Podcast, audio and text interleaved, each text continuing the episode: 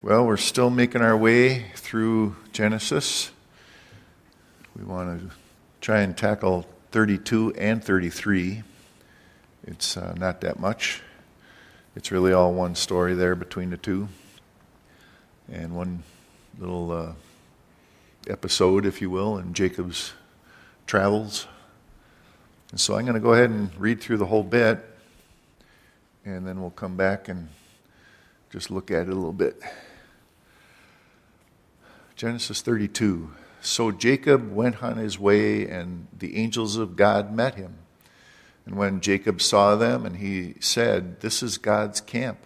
And he called the name of the place Mahanaim.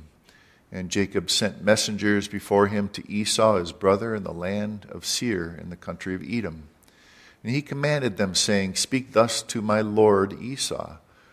Thus your servant Job says, I have dwelt with Laban and stayed there until now. I have oxen and donkeys and flocks and male and female servants.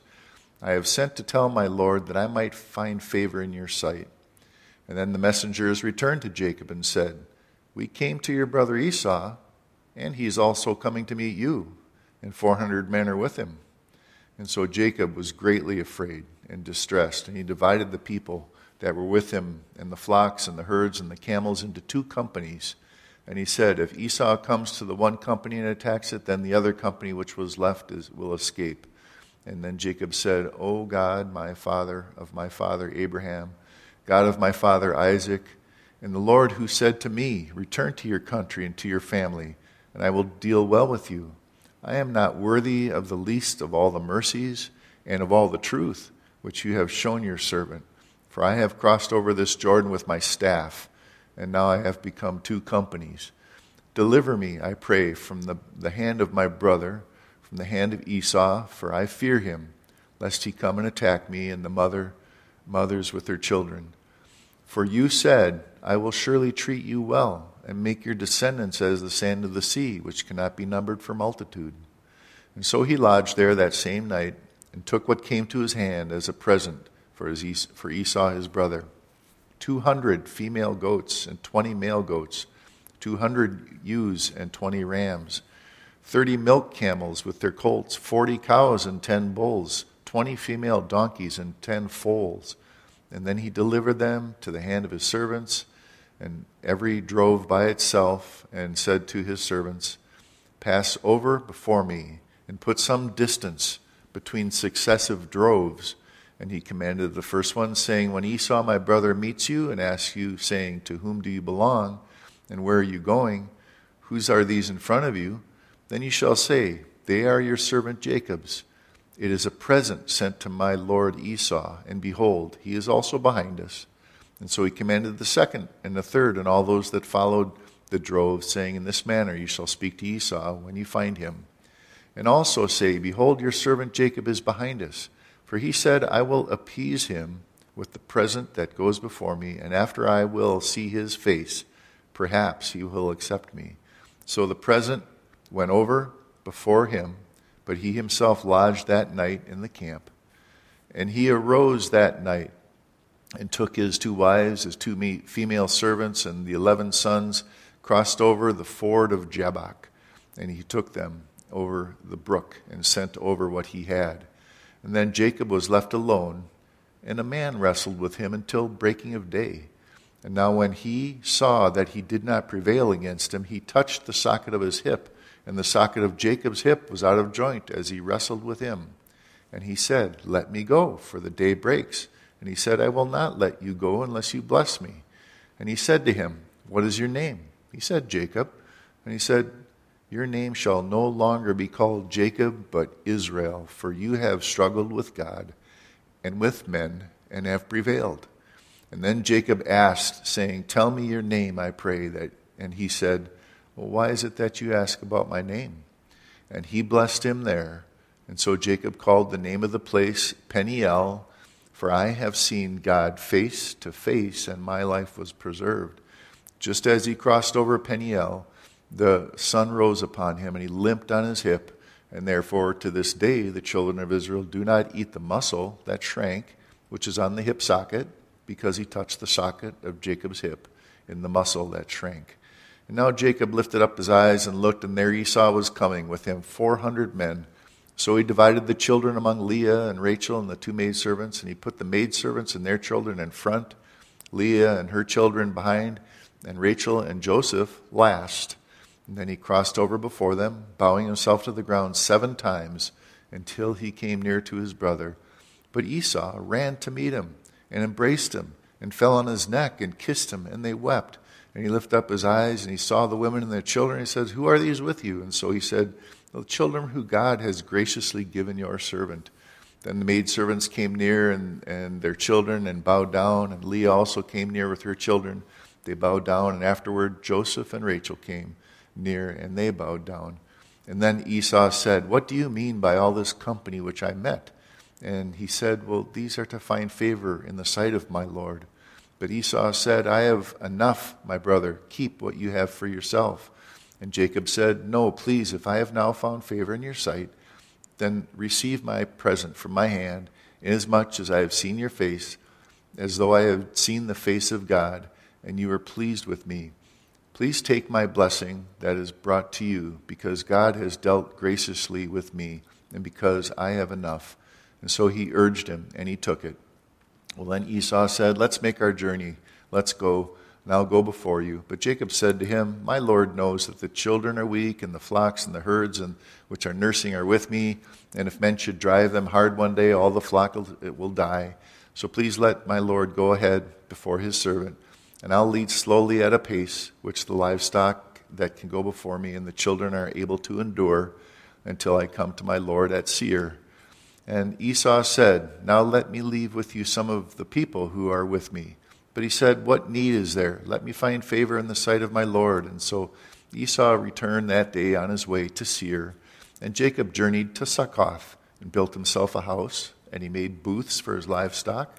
Therefore, the name of the place is called Succoth. And then Jacob came safely to the city of Shechem, which is in the land of Canaan when he came from Padan Aram, and he pitched his tent before the city, and he brought the parcel of, and he bought the parcel of land where he had pitched his tent from the children of Hamor, Shechem's father, for one hundred pieces of money. Then he erected an altar there and called it El Elohai Israel. El Elohai Israel. And um, that's chapter 33. So, um, chapter 32, verses 1 and 2 Jacob, he's free from Laban. He traveled some 375 miles. If you guys want to put up the map just so we get a scope of the, all the journeys that uh, Jacob did, uh, going all the way up to Haran. And uh, I think that one, and then there's the other one that shows the whole bit, or is this the only one we get? We'll see. Yeah, there you go. So you can see the journey now when he left originally and went all the way up the trail, and then it shows the trail coming back from way up there at Haran down to where it kind of takes a little jog, where his travel takes a little jog there. That's where he went. 375 miles, I presume. It took weeks. Uh, if you recall, um, last week uh, or week before, we talked about Laban chasing him down halfway along, and it took him uh, seven days to to chase him down, and and um, Jacob had a three hour or three day head start, you know, before that. So, um, 375 miles with all these people, all these animals, and he camps. Then ends up camping in the mountains of Gilead. And if we do want to show the other other map now, then uh, you can see uh, up at Ramoth Gilead there, where the little arrow is on the side. That's where he camps out and he sees the angels of God, though. And he had uh, stopped at Gilead. Actually, Gilead is where he met Laban. Laban caught up to him there at, at uh, Gilead. He made it down to Mahanaim, and that is where he saw the angels of God, and uh, they met him there. He names the place Mahanaim, because, and the word means two camps. Now, he had his camp. He hadn't divided up his tribe or his companies into two yet, so he basically has, calls it two camps because he's camping with God. God is there camping with him. And uh, he saw these angels and he saw this is the camp of God, so he names the place I'm here and God's here. Uh, two camps. He's not alone. he knows that God is with him. He remembers when heaven was opened up and he saw the ladder going up into heaven. He saw the Lord at the top, but he, his presence at the top, but he saw the angels ascending and descending on this ladder uh, back in Genesis 28 15. If you want to just go back two pages or three to 28, verse 15, or I'll just kind of read through it. But what were the things that he promised him then, even before he went up to Laban some 20 years earlier? And um, if we look at verse 15, he says, uh, Behold, I am with you, and I will keep you wherever you go, and will bring you back to this land, for I will not leave you until I have done what I have spoken to you. And that was what the Lord said to him when he was at Bethel, and uh, he'd seen, you know, the camp of the Lord there, the place, and he built an altar where the angels had come and where he had put his head on a rock and slept and had that dream. And he promised him the land. He promised him the descendants. Some uh, promised him uh, uh, innumerable descendants as the sand of the sea. And again, he promised the same promise to Abraham, Isaac, the seed, whom the families, all the families of the earth would be blessed. And God would be with him wherever he went, and he would never forsake him. And he says flat out, I will never leave you nor forsake you. And this is what he says to Jacob. Now, Isaac and Rebekah had sent Jacob to Laban's house for a wife so that he would not marry the Canaanite of the Canaanites around him. And, but he was also fleeing from Esau, right? Um, the last uh, scene in Jacob's life while he was uh, with uh, his, his family was Esau promising to kill him. In fact, uh, his mom told him flat out, uh, "Your brother's not going to, you know, be comforted until he kills you." And this is the last thing that he saw before he took off 20 years earlier. And uh, so he's fleeing. And if you want to just to read the account, uh, Genesis 27, uh, just to kind of settle it in, is verses 41 through 45. And it says, So Esau hated Jacob because of the blessing with which his father blessed him and Esau said in his heart, The days of mourning for my father are at hand. Then I will kill my brother Jacob.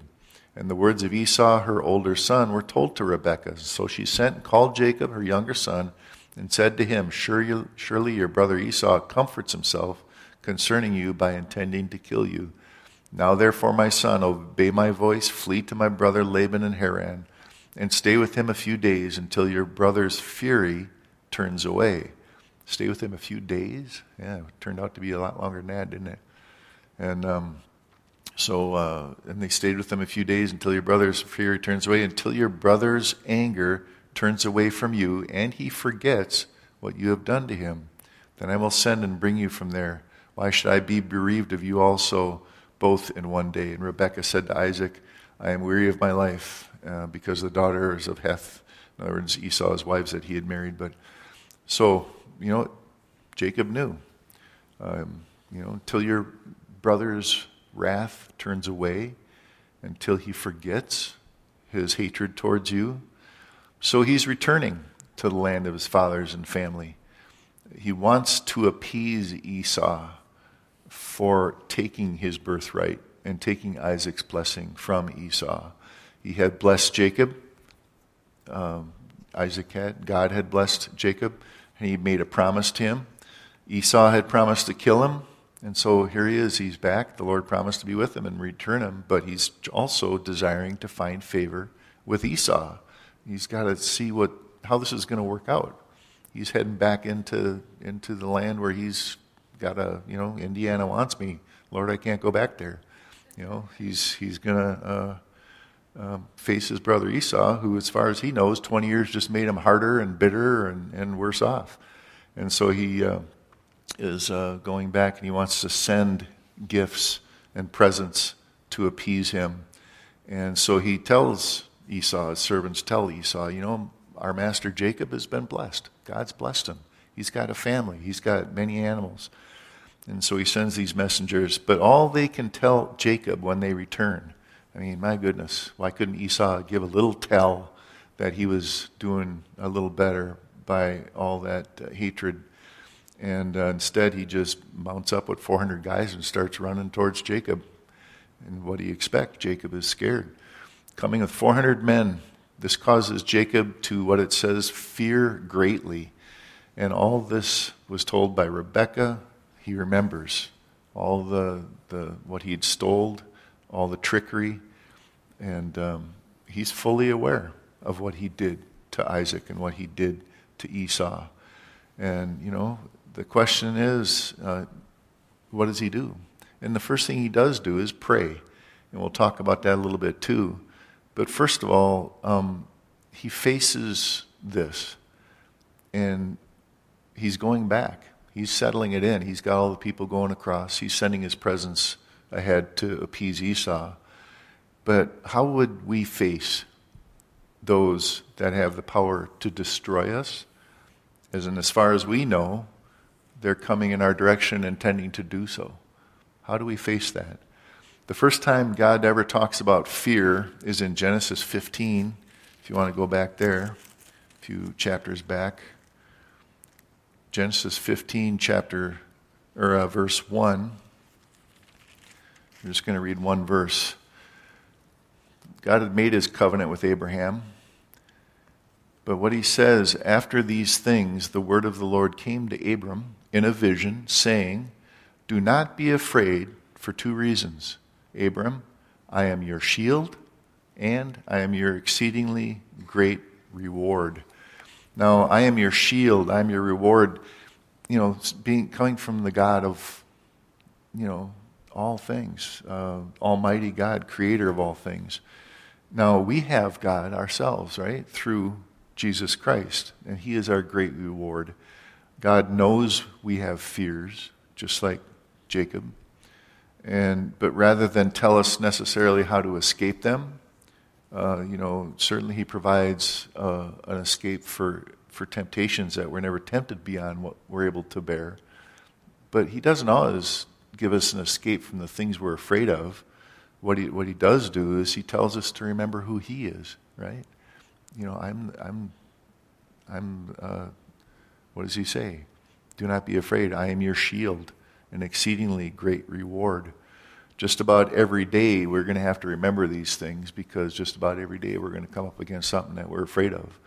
I mean, I don't watch a whole lot of news. I check just to see how prophecy is coming together, but you know, people that just are newsaholics and, and they have to see what's going on, it's fear.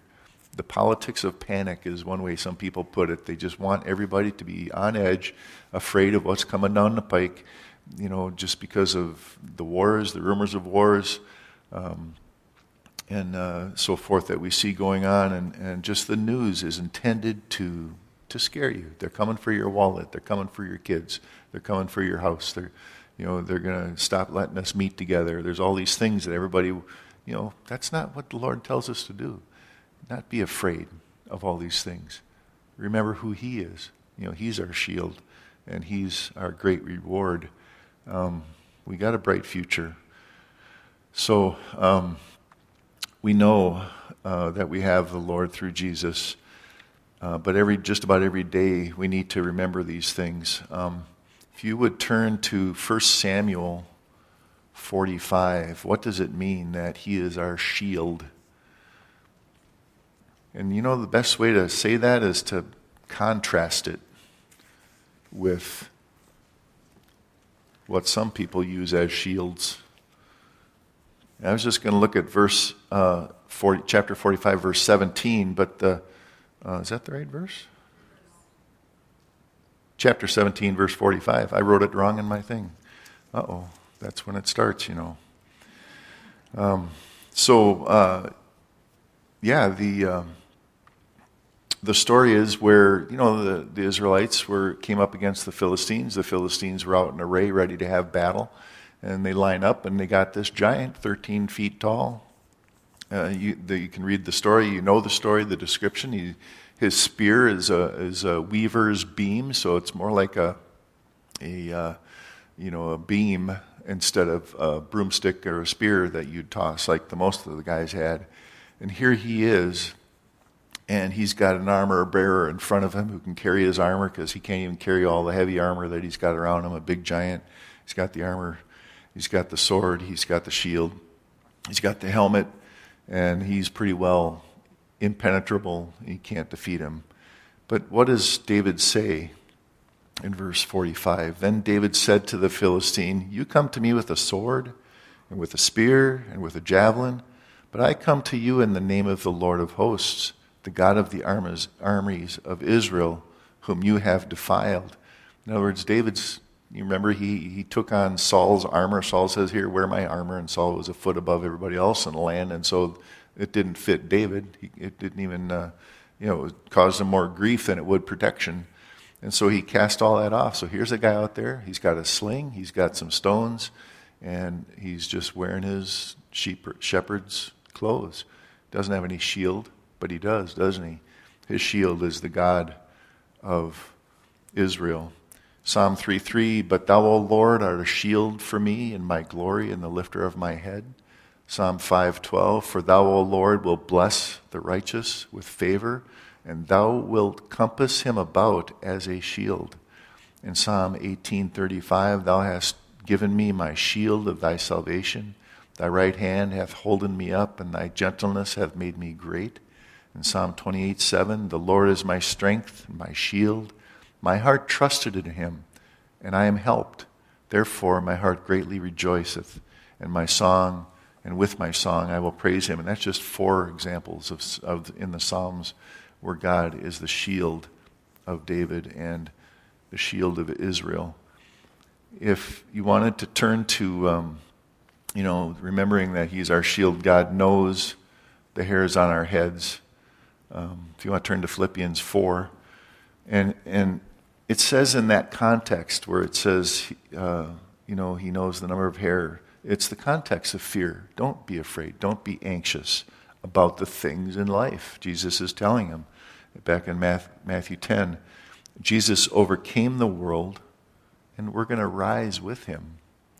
And there is no fear in death now. Death has no power, it has no sting. We have eternal life. And in Philippians 4 6 and 7, it says, Be anxious for nothing, but in everything by prayer and supplication, with thanksgiving, let your requests be made known to God.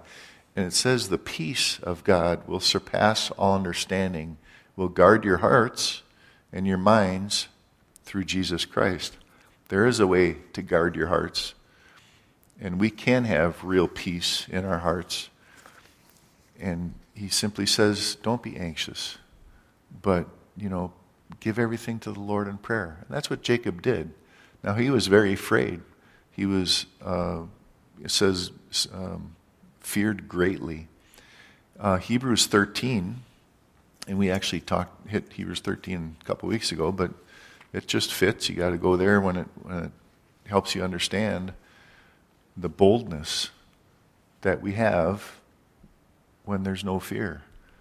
Boldness to come before the Lord, boldness uh, to just be at peace instead of having the fear overcome us when things are coming our way. And so, just 13 verses 5 and 6 let your conduct be without covetousness, and be content with such things as you have. Well, why? because he himself has said, I will never leave you nor forsake you. You have the Lord, right? He's Abraham's great reward. You know, why, why should we be, you know, discontent? Why should we be coveting around? We've got, you know, I, I like to say this, you hear it all the time, I'm sorry, but, you know, this earth, you know, all the best, best, you know, places on this earth, whatever island you want to go to and sit on the beach, whatever mountain you want to look out and see the beauty of all of that. He calls this earth a tent. And you can picture just a little, you know, two person pup tent on the ground. Now, he's been working the last 2,000 years building us a mansion. And he calls, you know, just put that little tent next to one of those big stone homes down by the river, and that's not even close to what it really is, to what he's been preparing for us. People wonder, what's heaven going to be like? What's the best place on earth? Millions upon millions of times better than that and we can't imagine. That's why it says, neither has it, you know, any man seen nor has it entered into the heart, those things which God has prepared for us. You know, a good place to start, you know, give up on the covetousness and not being content with what you have. We got such a bright future. And uh, just to keep our eyes on that is, is a great way to just lose the anxiety and lose the fear and start being bold now because look at our future and what we have. 1 John 4, uh, half a dozen pages to the right, verses 12 through 19. And, and back in Hebrews, even says, He is our helper when men threaten. You know, the context of that. God's our helper. 1 John 4 12 through 19 is, uh, you know, John talking about truth and error, spirit of error, but he's also talking about knowing God through love. And um, the most important thing, you know, if there's any one of the disciples that talked about love more than anything else, it's John. You look at uh, the Gospel of John and his letters, 1st, 2nd, 3rd John. And um, it says, verse 12, no one has seen God at any time. Now, that's going to be part of our study tonight. No one has seen God at any time. If we love one another, God abides in us, and his love has been perfected in us. And by this we know that we abide in him, and he in us, because he has given us of his Spirit. And we have seen and testify that the Father has sent the Son as Savior of the world. And whoever confesses that Jesus is the Son of God, God abides in him, and he is in God. And we have known and believed the love that God has for us. God is love. He who abides in love abides in God, and God in him.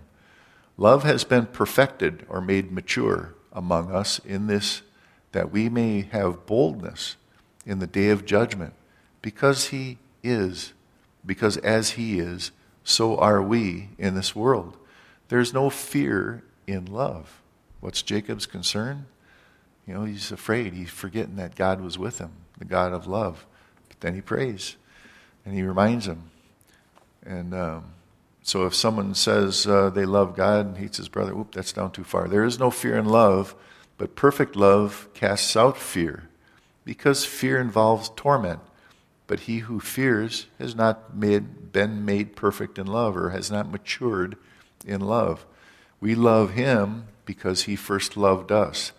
And you know, that's the first step in growing up and being mature in the Lord is to keep your heart and mind set on the fact that he loves you first. And you know, don't be trying to earn that love. You can't add anything to the cross. There's nothing you can do to contribute to what Jesus did for you. He did it all. We didn't have any righteousness of our own whatsoever. And that's that love. That's how much he loves us. And the first step in growing up in the Lord and growing up in love and growing back to love Him is because we acknowledge how much He loves us. It takes away our fear. It begins to take away from us those anxieties and things when we start to see how big He is. And just getting to know Him in the earliest beginnings of our walk with Him, we, start to, we, we just can't deny how much He loves us. We start to see how beautiful creation is and start to think of what He's prepared for us. And, uh, it's just a, an amazing, amazing thing to see fear fade away, anxieties fade away, because we're keeping our eyes on Him and on His love. You know, set your mind on the things above, not on the things below. So then he says, though there's boldness. Isn't that interesting? Now, here in Hebrews and now here in John, this boldness that we have instead of fear. Now, back in Genesis 32, let's look at that prayer a little bit. Verses 9, uh, 9 through 12. Now, Jacob said, O God of my father Abraham and God of my father Isaac. Remember when uh, Laban was swearing by his God? It was the God from way back in Ur of the Chaldees. No, this is the one true God, the God of Abraham, the God of Isaac, but also the God that spoke to Jacob, to him, and said, Return to your country, return to your family, and I will deal well with you. Remember that. You know, it's like Jacob's reminding himself of what God promised him. He's praying to the Lord, saying, Lord, you said to come. Here I am. you said you'd deal well with me. But what? A, look at verse 10. It says, I am not worthy of the least of all the mercies. Not only that, he's not worthy of all the truth that he had uh, shown him and, and his travel and when he was with Laban and, and uh, with you know, getting Rachel, getting Leah. I'm not worthy of the least of all the mercies and of all the truth which you have shown your servant. For he crossed over this Jordan where he's about to cross over again, and he had a walking stick. That was it, nothing else. Now he's returning back and he's giving Esau all these, you know, you know, dozens and dozens of, and even up hundreds of animals, uh, dozens from each kind. And that's just the present. That's just the gift. He still has much more that he, of his own. These are just the things that, what, what does he say? It, uh, it came to his hand. So he's out there in the evening and, and he's preparing this present and he goes out with, the, with his hand and he's just gathering, and whatever animals were just the ones that were used to being comfortable and walking up to him. And he just takes those and sets them all aside, and those are the ones that he's going to give as a present to his brother Esau. So, really, the best of what he had.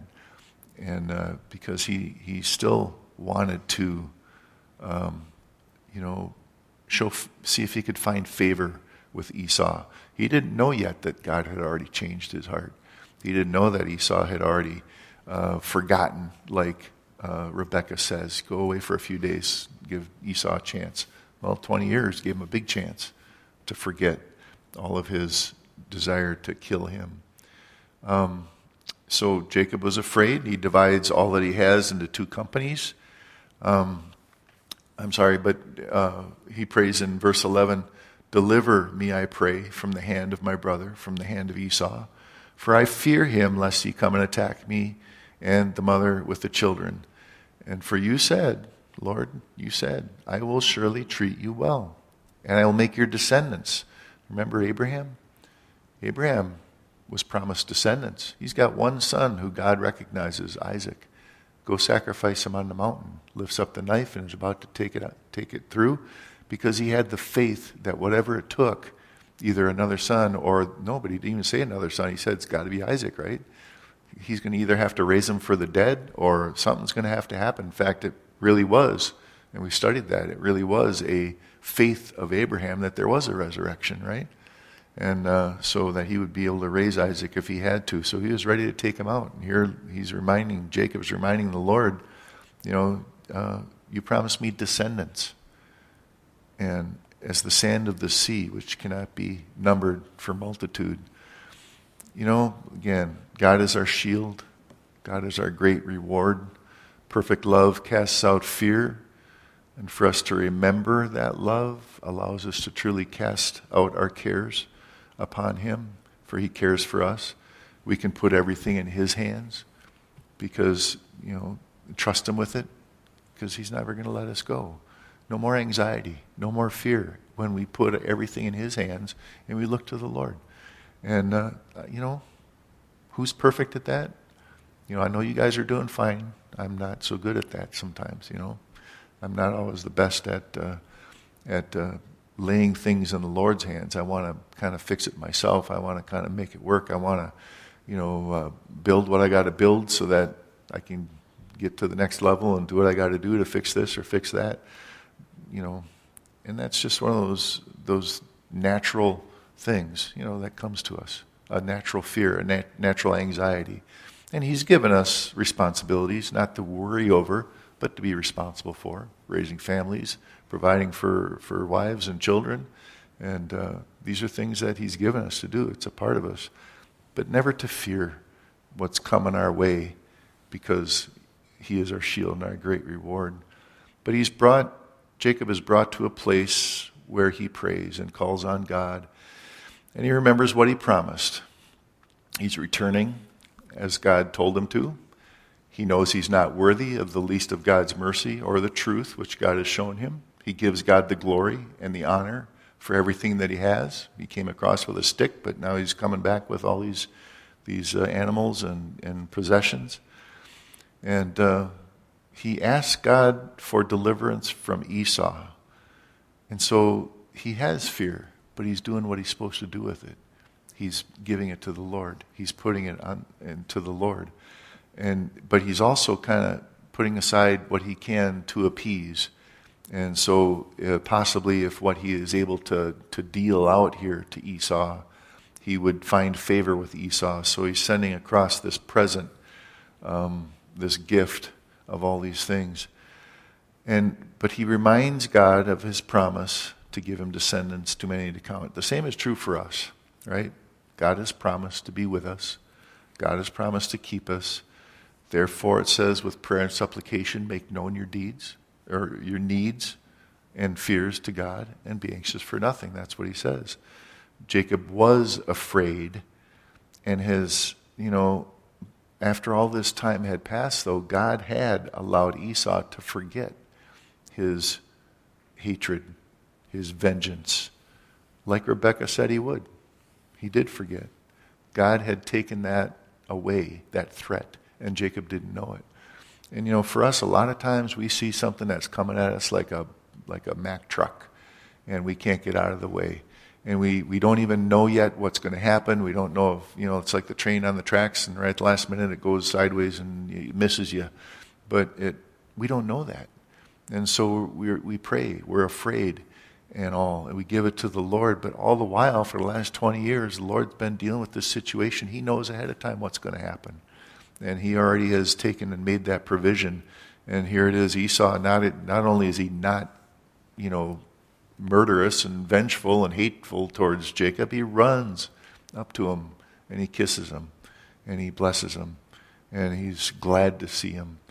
Um, you know, God goes before us. He's already provided all these things, the things we're, we're so afraid of. And all of a sudden it turns around and somehow it works out that it's more of a blessing than it ever was something we should have been afraid of. He knows our needs before we even ask. But Jacob is still Jacob, right? He still has the name Jacob, means supplanter. He did not forget what he did to Isaac and did to Esau.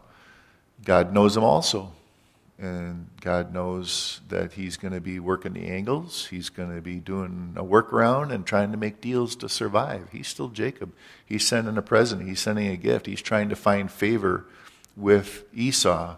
And now he's returning, about to cross into the land of his fathers. And he goes through the flocks for a gift. He goes through his whatever ones come to his hand.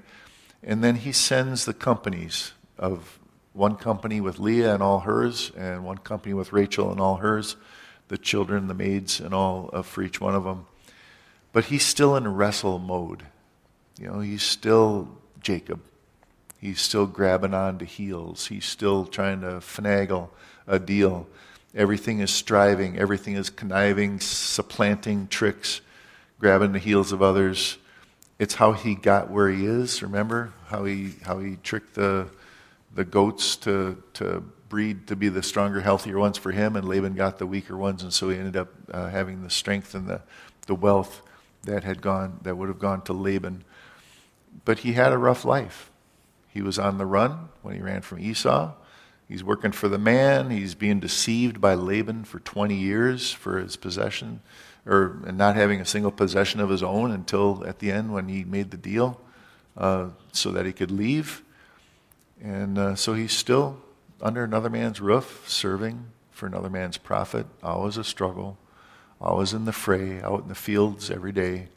But now he's about to cross over and join everybody else on the other side that he sent across uh, overnight.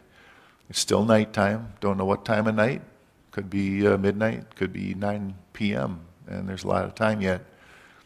And here this man, and it says man, uh, it doesn't say angel, it says man, uh, starts to take him on and uh, gets into it with him, full on wrestling.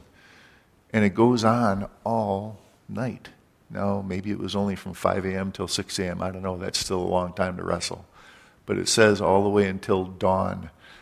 And only Jacob, now, he would not quit. He's still grabbing onto heels. He's still grabbing onto this guy. He will not let him go until he says, Bless me. You have to bless me. And the only thing um, still back on this, uh, you know, other side was Mahanaim up in the mountains, where the angels met him and he camped with God. Esau was down, you know, not even coming yet. He wasn't there. Laban's long turned around and went back home. Who is this man? Who is this guy?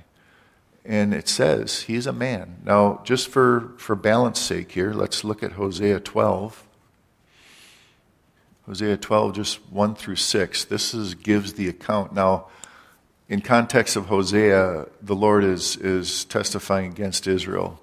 He continues to love him in chapter 11 and talks about how much he loves them and will, will you know, receive them back and, and all, and draws them back to himself. But then he has a charge now against Ephraim. And talking to Ephraim, he says, um, Ephraim feeds on the wind and pursues the east wind. He daily increases lies and desolation. And they make a covenant with the Assyrians, and oil is carried to Egypt. So they're going everywhere else but to the Lord. And the Lord also brings a charge against Judah and will punish Jacob according to his ways according to his deeds when he will recompense him because he took his brother by the heel in the womb and in his strength he struggled with God. Yes, he struggled with the angel and prevailed. He wept and sought favor from him, and he found him in Bethel, and there he spoke to us. That is the Lord God of hosts. The Lord is his memorable name. And the reason I read that is because the recount in Hosea by the Lord speaking to the, the, the Ephraimites and the Judah is that no, he wrestled with an angel. The word there in Hosea for angel is malak. It means messenger, one who is sent, and it's used for angels in the Old Testament. The only thing, again, that's around there is the camp of God. Okay? But Jacob had called on God to deliver him, and he was still had his own plan to appease Esau. He wrestles with the man until the guy dislocates his hip and he won't let off. And he's still hanging on, dragging him along because he can't walk on that hip. And he will not let go until he blesses him. Now, he knows this man is sent by God, or he wouldn't have said that. And, and if not that, even why would he say that then the name the place Peniel uh, afterwards? And what Peniel means is he saw God face to face. Not a man, not an angel. He names the place what he saw, and he saw God face to face. It's, you know, he's, he saw the angels going up and down the ladder. He saw the angels that met him on the road. Uh, Abraham saw three men meet him. Remember, one was uh, Christophanies, the Lord. The other two are the angels that went down to Sodom and Gomorrah. And when they got to Sodom and Gomorrah, they looked like men to everybody else. Uh, but he says that he saw a face, uh, God's face, face to face. And he does not say, Jacob doesn't say angel when he describes it. He says plainly, it says this was a man. That's the word ish. And it does not say it was an angel, Malak, like it does in Hosea. And yet Jacob knows it's God. He says he saw God face to face. Now, if you wrestle with somebody all night long, you're going to see his face. You're going to know who this is. You're going to be checking his eyes to see where what his next move you're going to be is going to be. You're, you're wrestling, you know, and, and it was a scrap, and it was going on for a long period of time. He knew who he was looking at, and that's why he said he saw God face to face. To have a dialogue now about his name. You know, and he asks him his name.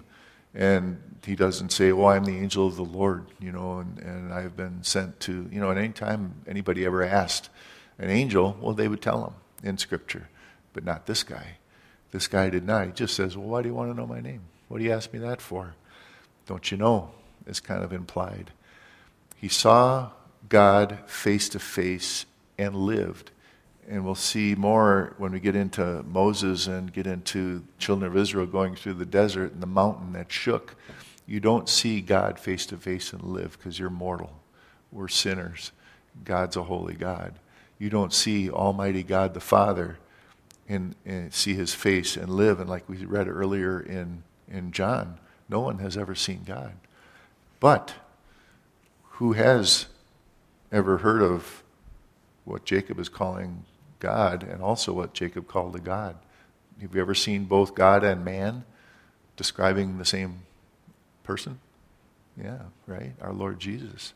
And so that's the the idea is I think it's clear from what Jacob says and what he calls the place and how God responds to him that this indeed was the Son of God, our Lord Jesus Christ, and what they call a Christophanies in the Old Testament. Um, now, he saw him face to face and lived, um, and yet, you know, John saw the Lord too. He saw God, he saw Jesus Christ. In First John, if you want to go way back there again, seeing Almighty God face to face. 1 John 1 1 through 10. That was which was from the beginning, that which we have heard, that which we have seen with our eyes, which ye have looked upon and our hands have handled concerning the word of life. The life was manifested, and we have seen and bear witness and declare to you that eternal life, which was with the Father and was manifested to us, that which we have seen and heard and declare to you that you may also have fellowship with us. And truly, our fellowship is with the Father and His Son, Jesus Christ. All these things we write to you that your joy may be full. This is the message that you have heard from Him and declare to you that God is light and Him is no darkness at all. If we say we have fellowship with Him and walk in darkness, we lie and don't practice the truth. If we walk in the light as He is in the light, we have fellowship with one another and the blood of Jesus Christ, his Son, cleanses us from all sin. If we say we have no sin, we deceive ourselves and the truth is not in us. But if we confess our sins, well, he's going to be faithful and just to forgive our sins, to cleanse us from all unrighteousness. If we say we have not sinned, we make him a liar and his word is not in us. I always went for that whole chapter, but the first four verses is really what we're talking about tonight you know, first three verses, they saw God. They saw the eternal life that came, the Word of God that came in Jesus. The only way to the Father is through the Son, because through His sacrifice in our place, we are made holy and acceptable to Him, and will see the Father's face and fellowship and commune with Him for eternity. Now, heaven and earth are going to flee from His presence. All dominions will be thrown down at the glory of His coming. But we will have fellowship with Almighty God because we're, we're clean, we're pure in Jesus Christ. We're washed white as snow. We're holy, we're set apart in Him, and we have that same uh, uh, relationship to Him as does His Son, Jesus Christ. So, what does Jesus say to Jacob? Well, no longer are you going to be called Jacob, now you're going to be called Israel. No more trickster, you know, conniver, struggler, wrestler. No more of that. Now, you hung on, you endured. It says you prevailed, but the word prevail means that he indeed was had the strength and the will to just hang on, even though he was probably hanging on for dear life. It's not like he prevailed and beat the Lord and got him in headlock. That's not what he's saying. But he prevailed. You struggled with God and with men and have prevailed. To wrestle with God and prevail is that he would not let go until he got blessed. And you know, it's an example for us too. There's a lot of times it's really easy to just give up. And yet, all we got to do is hang on. We don't necessarily have to be conquerors of every situation and just being on top of every bit so that nothing ever bothers you. Sometimes all we got to do is just hang on. And it's all we can do is just hang on. And there, then then what does he say? You know, you get blessed for that. And um, God did bless them already, all the blessings of the covenant and the promises to Abraham and Isaac, and God was with them and never leave him. But Jacob would not let go until he knew his name, until he says, You bless me. He wanted to know who the Lord is. Remember, a couple of weeks ago, we are talking about the difference between somebody who is religious and somebody who is, knows the Lord somebody who knows about the Lord as opposed to somebody who knows the Lord. And it's the difference between two Greek words, if it makes any sense to you. One is gnosis, gnosis, And the other is epignosis. In other words, it's an experiential relationship with the Lord. And not just, you know, I know who Ronald Reagan was, but I never met him. We never played cards. I, can't, I didn't know him. I didn't have any experiential, you know, relationship with him. Whatever your example you want to use for anybody. But, you know, everybody heard the name. Everybody knew of him, knew about him, and even knew what he said, and knew what his, his uh, uh, narrative was, or what his, his uh, um, politics was, I guess, for any lack of better anything. But God was with him now. He hung on until he blessed him, and he even asked to know his name. And we do find that same struggle. A lot of believers, even before we were born again, the Holy Spirit strives with us to draw us to Jesus Christ, sometimes making things, our lives, things we desire in our lives, um, difficult, even to the point of maybe putting our hip out of joint, figuratively speaking, in order to get us to that point where we just want to know Him and to find out that that's all we want is to just know Him. Can't wrestle anymore. We don't get to have it our way anymore. We just want to know who you are, Lord, so we can trust you and give you our lives. That's the example we see with Jacob. Um, you know, we wrestle with um, surrendering to God's will, and we wrestle with that probably until He comes for us. There's always something that, you know, He's Lord, and we wake up every morning and we're on the altar, and we, like Paul says, we got to drag ourselves over and pick up the cross and, and uh, remember that He's our Lord and He's on the throne of our heart, not ourselves. And I didn't think it would take me this long. We're going to be a little bit longer, but um, Ephesians 6, uh, 10 through 18. Um, a lot of times we wrestle with people or organizations that we count even as enemies because of the persecution that they heap on us or just the difficulty they cause us, whether they know we're believers or not. We wrestle with life, a fallen world we wrestle with uh, and struggle with, with all you know, things that cause difficulty. But, you know, Jesus said to love your enemies, right? And pray for them. The thing is, they're not really the enemy, right? If you look at Ephesians 6 10 through 18, it says, Finally, my brethren, be strong in uh, the Lord and the power of his might. Put on the whole armor of God that you may be able to stand against the wiles of the devil. For we do not wrestle against flesh and blood, but against the principalities, against powers, against the rulers of the darkness of this age, against spiritual hosts of wickedness, hosts of wickedness in the heavenly places. Therefore, take up the whole armor of God that you may be able to stand in the evil day, having done all to stand. Then stand therefore, having girded your waist with truth, having put on the breastplate of righteousness, having shod your feet with the preparation of the gospel of peace. Above all, take the shield of faith with which you are able to quench all the fiery darts of the wickedness.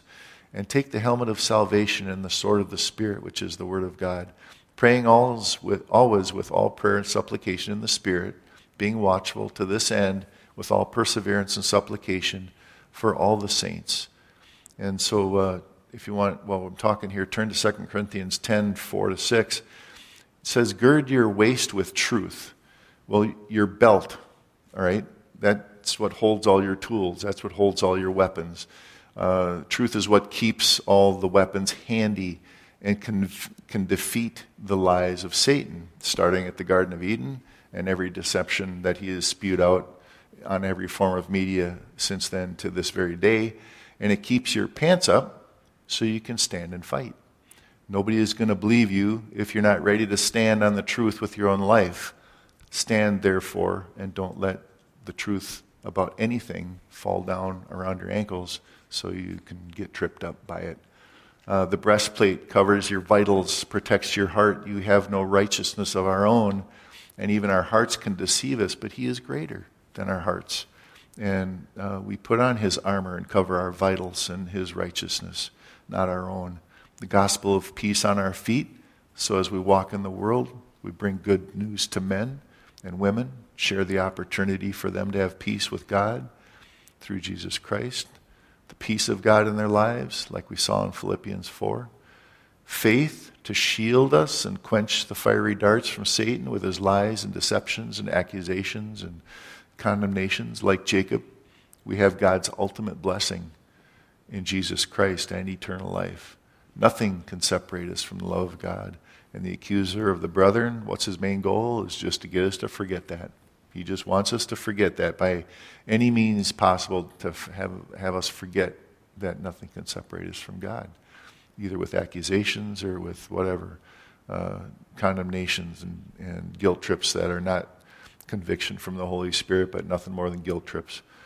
Now he says the helmet of salvation. What does that do? Well, that covers our head. What's in our head? Our mind, our thoughts. He has given us a sound mind. Now, if you turn to 1 Corinthians, or 2 Corinthians 10, 4 through 6, it says, um, For the weapons of our warfare are not carnal, but mighty in God for pulling down strongholds. Well, what's a strong down? Stronghold. Casting down arguments and every high thing that exalts itself against the knowledge of God, bringing every thought into captivity to the obedience of Christ, and being ready to punish all disobedience when your obedience is fulfilled. It's important for us to take thoughts captive, and it really it's obedience to do so. I mean, I'm, I'm a daydreamer. I grew up the youngest of six. I was five years younger than my sister, who was up there, and so by the time I'm you know, and this is up in Algoma in a country church my dad was a preacher at. And I spent my whole youth wandering around the black ash swamp down across the road and just, that's all I did all summer long. Daydreaming, just walking around the woods. I didn't have any interaction really with much anybody for, you know, when you're that far out of the town and you're the preacher's kid, nobody really wants to come hang out with you because you're a preacher's kid. You know, that's what he. So, anyways, that led to other things. Enough said. I have a problem with anything more than anything is daydreaming and finding myself off in la la land, you know, for I'm sure nobody else has this problem. I'm sure you can't relate, but it's it can be a problem. Well, take these thoughts captive because sooner or later, if you're daydreaming, there's no control. You're just letting it go from one to the next, and one to the next, and our flesh is going to come into the things of the flesh. It's only a matter of time. Taking thoughts captive is a discipline, and it's an obedience. And um, it's something I have to do, and I don't always. And so, um, and then so he says it's important to take those thoughts captive. Now, what are these strongholds and arguments he's talking about? And he's talking about it, it's in the thought realm, right? When you hear, see, or, or you know, find something that puts itself above God's word or it tries to bring God's word into question or into doubt or into contradiction. And you hear it all the time, right? Things that, that you, well, gee, I, I don't get this verse. You know, there's a, there's a little bit of wisdom that it took me a while to kind of grab onto that's so important. There are, there are things that are difficult to understand in scriptures. That's just the way that it is. There's going to be things in there that are just not our ways, they're not part of our normal thinking they're just difficult to understand. Instead of trying to jam an explanation on top of it with using man's wisdom, and uh, even if you got a whole denomination of guys who agree on it, why not just say, I don't know, we'll get back to it someday. The Lord might bring it up to us. And until then, now if people have questions about it, you might have to say, I don't know. And that's some, it's hard sometimes. We want to have answers for people. And, but they want to ask something that, that we just maybe don't have the answer to, and you, sometimes you just have to say, I don't know. Don't be proud, you know, that you can't answer every single question. It's even better for some people to go and realize, well, I get to look for myself now. You know, I get to go on the hunt and start looking through scriptures to see what this might mean.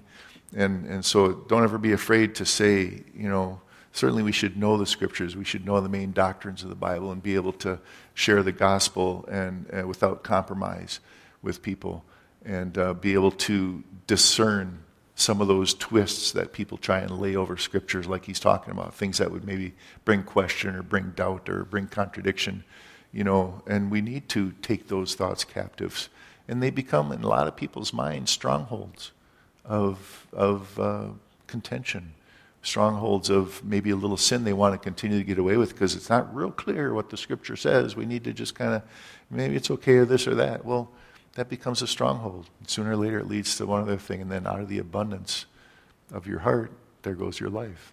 Uh, your mouth speaks. Sometimes it's not good, and sometimes your life is, uh, you know, finding itself going down a path that, uh, that uh, if if only you would have waited, maybe, if only you would have maybe not allowed that stronghold to get going. So he says, learn how to be strong in your mind, to take thoughts captive and all. So that's, you know, the helmet of salvation covers our head.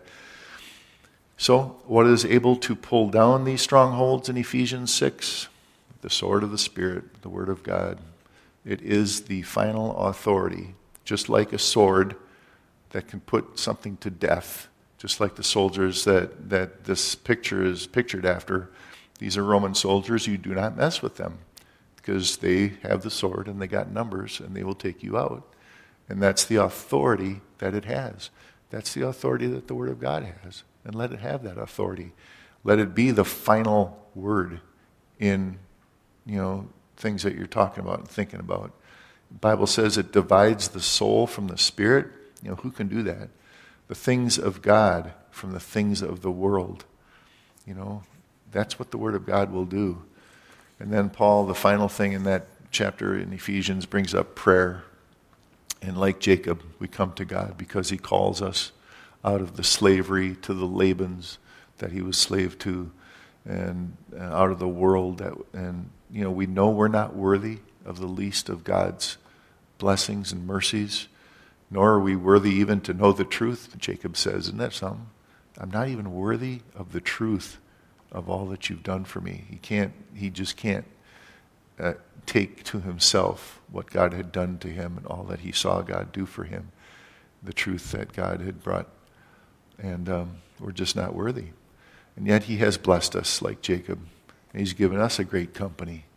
You know, all the inheritance that we have in Jesus Christ is ours. We share in that inheritance with him. And how is it that, uh, you know, we would want to let anything uh, cause us to be anxious. You know, we trust in God.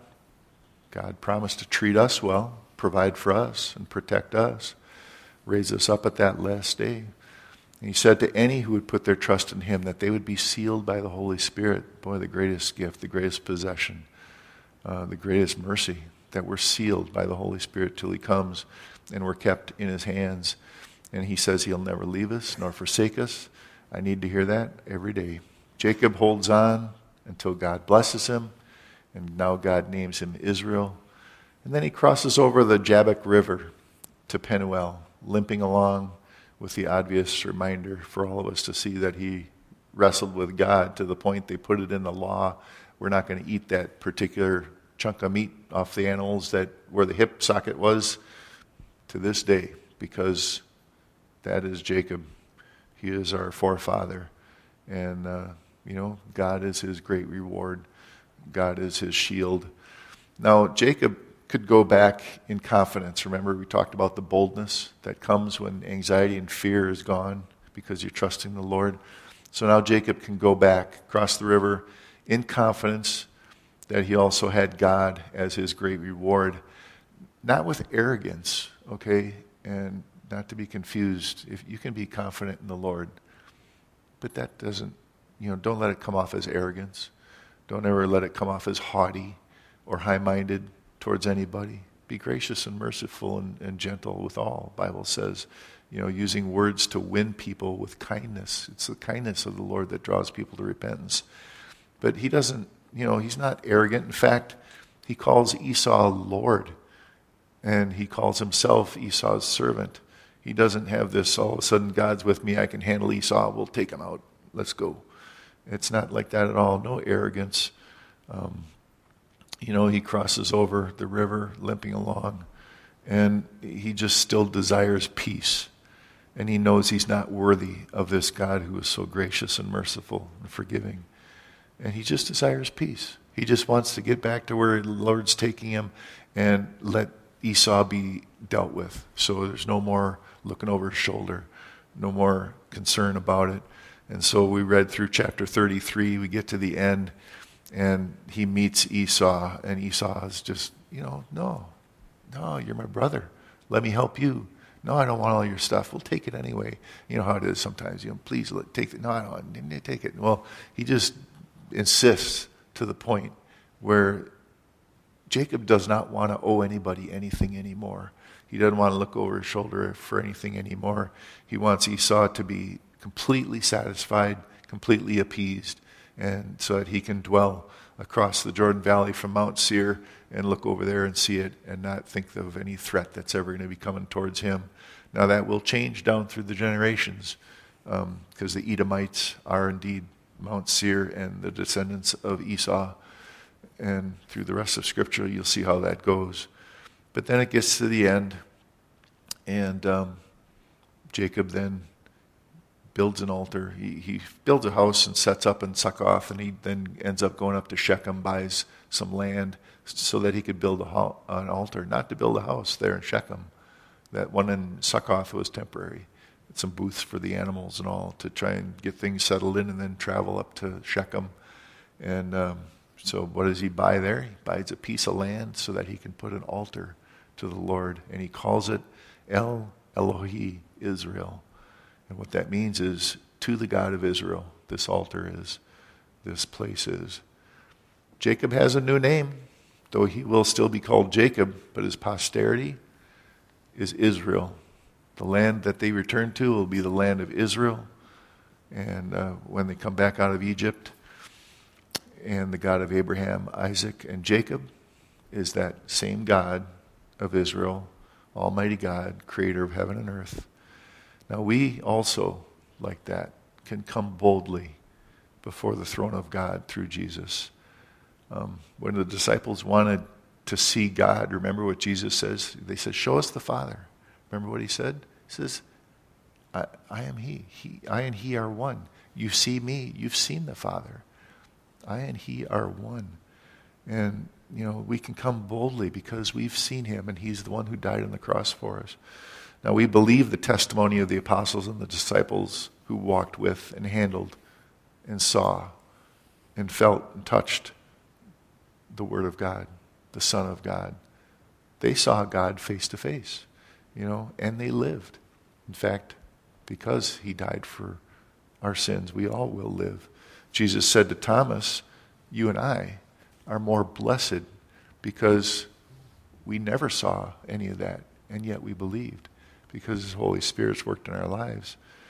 You know, more blessed because we have not seen and yet believed. Thomas, what did he have to do? Well, he had, Lord, I got to see. Show me your hands. I got it. And he's, yeah, here, we'll look and put your finger in my side. Yeah, I'm the one. I rose from the dead. And more blessed, though, are you and I because we believe by faith. Holy Spirit working in our lives. Here we are believing, and we will see. You know, men have seen the face of God and lived. Uh, but it seems by what he's saying to Thomas that we have something even greater.